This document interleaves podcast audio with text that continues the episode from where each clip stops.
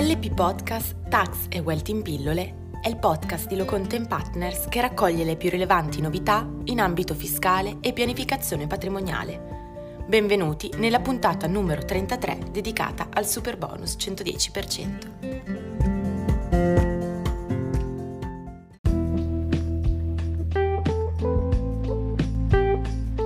Ecco il primo quesito. Un nostro potenziale cliente è titolare di uno stabilimento balneare in Versiglia ed ha intenzione di ristrutturare una casa di guardianaggio strumentale al medesimo stabilimento. Chiedo se, a seguito di apposita autorizzazione di effettuazione dei lavori da parte del Comune, il contribuente possa realizzare interventi di efficientamento energetico, ossia pannelli solari termici, sostituzione di infissi e sostituzione di impianto termico. Evidenzio inoltre che l'immobile è dotato di un impianto di riscaldamento obsoleto. Al fine di fornire adeguata risposta al presente quesito, preme evidenziare che l'agevolazione da Superbonus 110 si applica agli interventi effettuati da condomini, persone fisiche, al di fuori dell'esercizio di attività di impresa, arti e professioni, istituti autonomi, case popolari ed altri enti aventi le stesse finalità sociali, oltre a cooperative di abitazione a proprietà condivisa per interventi realizzati su immobili dalle stesse possedute e assegnati in godimento ai propri soci, Ollus, organizzazioni di volontariato, associazioni di promozione sociale, associazioni e le società sportive dilettantistiche, limitatamente ai lavori destinati ai soli immobili o parti di immobili adibiti a spogliatoi, in aggiunta ad associazioni e le società sportive dilettantistiche.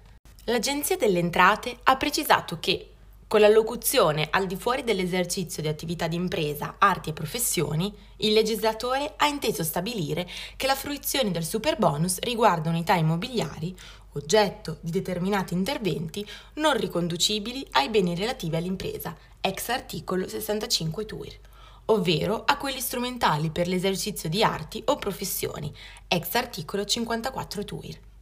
Tale assunto, peraltro, evidenzia l'Agenzia, nella medesima sede, risulta coerente con la lettera dell'articolo 119 del decreto legge rilancio, che, nell'elencare i soggetti beneficiari dell'agevolazione, di fatto circoscrive l'agevolazione ai soli immobili residenziali.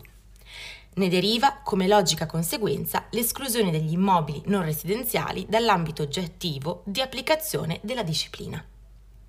Orbene, in virtù del quadro normativo e interpretativo sopra delineato, si ritiene che il contribuente non possa beneficiare dell'agevolazione Superbonus 110.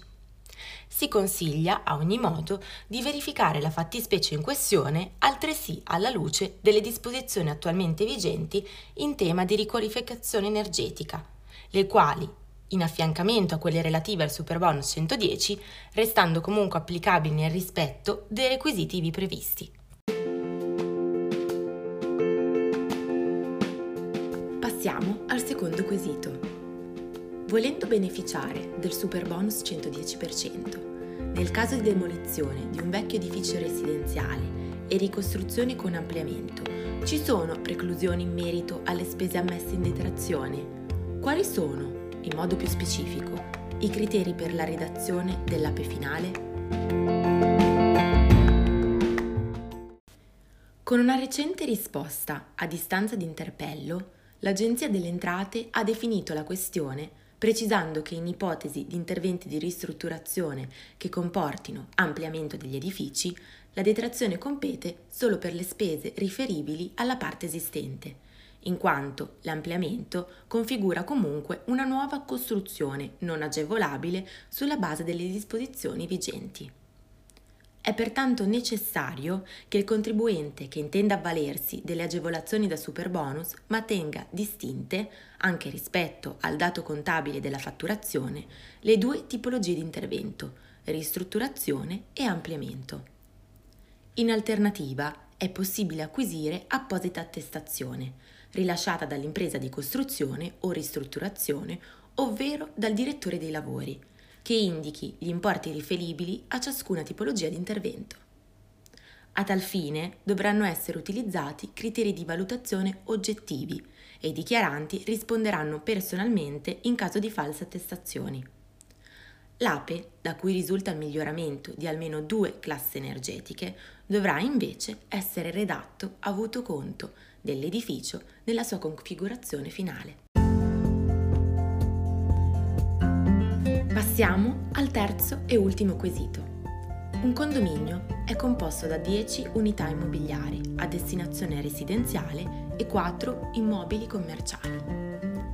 I proprietari degli immobili commerciali hanno diritto alla detrazione d'imposta per le spese sostenute per lavori di risparmio energetico che interessano le parti comuni dell'edificio.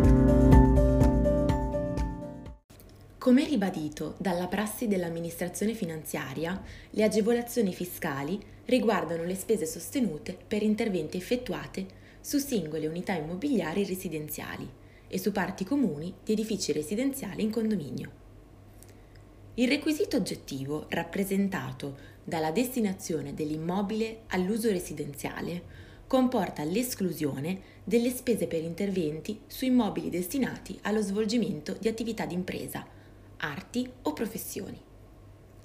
Tuttavia, sempre secondo l'interpretazione fornita dall'Agenzia delle Entrate, nel caso in cui un edificio condominiale sia composto anche da immobili non residenziali, i proprietari di questi ultimi sono ammessi al beneficio della detrazione rispetto alle spese sostenute per lavori che interessano le parti comuni, a condizioni che la superficie complessiva delle unità destinate a residenza sia superiore al 50% della superficie complessiva dell'intero edificio.